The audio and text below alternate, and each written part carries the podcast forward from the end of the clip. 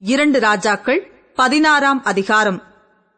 ரெமலியாவின் குமாரனாகிய பெக்காவின் பதினேழாம் வருஷத்தில் யூதாவின் ராஜாவாகிய யோதாமின் குமாரன் ஆகாஸ் ராஜாவானான். ஆகாஸ் ராஜாவாகிற போது இருபது வயதாயிருந்து எருசலேமிலே பதினாறு வருஷம் அரசாண்டான். அவன் தன் தகப்பனாகிய தாவீதைப் போல் தன் தேவனாகிய கர்த்தரின் பார்வைக்கு செம்மையானதைச் செய்யாமல் இஸ்ரவேல் ராஜாக்களின் வழியிலே நடந்து கர்த்தர் இஸ்ரவேல் புத்திரருக்கு முன்பாக துரத்தின ஜாதிகளுடைய அருவறுப்புகளின்படியே தன் குமாரனை முதலாய் தீக்கடக்க பண்ணினான். மேடைகளிலும் மலைகளின் மேலும் பச்சையான சகல மரத்தின் கீழும் பலியிட்டு தூபம் காட்டி வந்தான். அப்பொழுது சீரியாவின் ராஜாவாகிய ரேத்சீனும் இஸ்ரவேலின் ராஜாவாகிய ரெமலியாவின் குமாரன் பெக்காவும் எருசலேமின் மேல் யுத்தம் பண்ண வந்து ஆகாசை முச்சிக்கை போட்டார்கள்.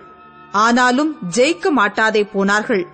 அக்காலத்திலே சீரியாவின் ராஜாவாகிய ரேத்சின் ஏலாத்தை திரும்ப சீரியாவோடே சேர்த்துக் கொண்டு யூதரை ஏலாத்திலிருந்து துரத்தினான். சீரியர் ஏலாத்திற்கு வந்து இந்நாள் வரைக்கும் அவ்விடத்திலே குடியாயிருக்கிறார்கள்.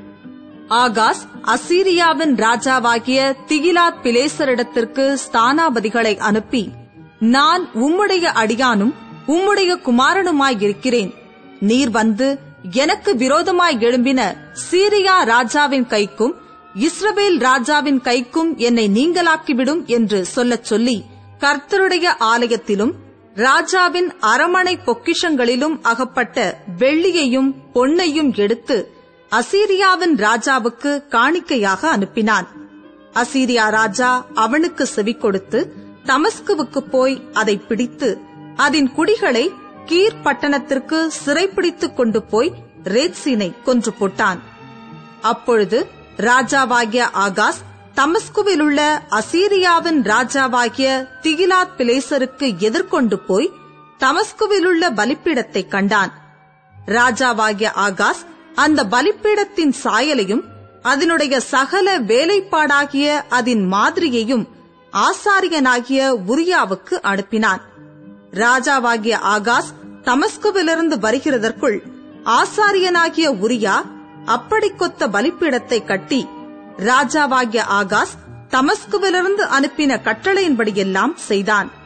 ராஜா தமஸ்குவிலிருந்து வந்தபோது அவன் அந்த பலிப்பீடத்தை பார்த்து அந்த பலிப்பீட தண்டையில் சேர்ந்து அதின்மேல் பலியிட்டு தன் சர்வாங்க தகன பலியையும் தன் போஜன பலியையும் தகனித்து தன் பான பலியை வார்த்து தன் சமாதான பலிகளின் ரத்தத்தை அந்த பலிப்பீடத்தின் மேல் தெளித்தான்.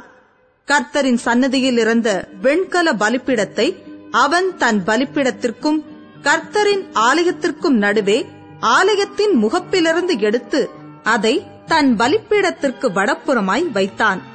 ராஜாவாகிய ஆகாஸ் ஆசாரியனாகிய உரியாவை நோக்கி இந்த பெரிய பலிப்பிடத்தின் மேல் நீ காலை சர்வாங்க தகன பலியையும் மாலை போஜன பலியையும் ராஜாவின் சர்வாங்க தகன பலியையும் அவருடைய போஜன பலியையும் தேசத்தினுடைய சகல ஜனத்தின் சர்வாங்க தகன பலியையும் அவர்கள் போஜன பலியையும் அவர்கள் பான பலிகளையும் செலுத்தி அதின் மேல் சர்வாங்க தகனங்களின் சகல ரத்தத்தையும் பலிகளின் சகல ரத்தத்தையும் தெளிப்பாயாக. அந்த வெண்கல பலிப்பீடமோ நான் சன்னதம் கேட்கிறதற்கு உதவும் என்றான். ராஜாவாகிய ஆகாஸ் கட்டளையிட்டபடியெல்லாம் ஆசாரியனாகிய உரியா செய்தான். பின்னும் ராஜாவாகிய ஆகாஸ் ஆதாரங்களின் சவுக்கைகளை அறுத்துவிட்டு அவைகளின் மேலிருந்த கொப்பரைகளை எடுத்து கடல் தொட்டியை கீழே நிற்கிற வெண்கல ரிஷபங்களின் மேலிருந்து இறக்கி அதை கற்களின் தளவரிசையிலே வைத்து ஆலயத்தின் அருகே கட்டியிருந்த ஓய்வு நாளின் மண்டபத்தையும் ராஜா பிரவேசிக்கும் மண்டபத்தையும் அசீரியருடைய ராஜாவின் நிமித்தம் கர்த்தருடைய ஆலயத்திலிருந்து அப்புறப்படுத்தினான்.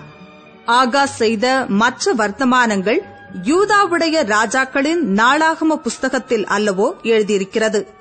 ஆகாஸ் தன் பிதாக்களோடே நித்திரை அடைந்த பின் அவன் தாவீதின் நகரத்தில் தன் பிதாக்கள் அண்டையிலே அடக்கம் பண்ணப்பட்டான். அவன் குமாரனாகிய இசைக்கியா அவன் ஸ்தானத்தில் ராஜாவானான்.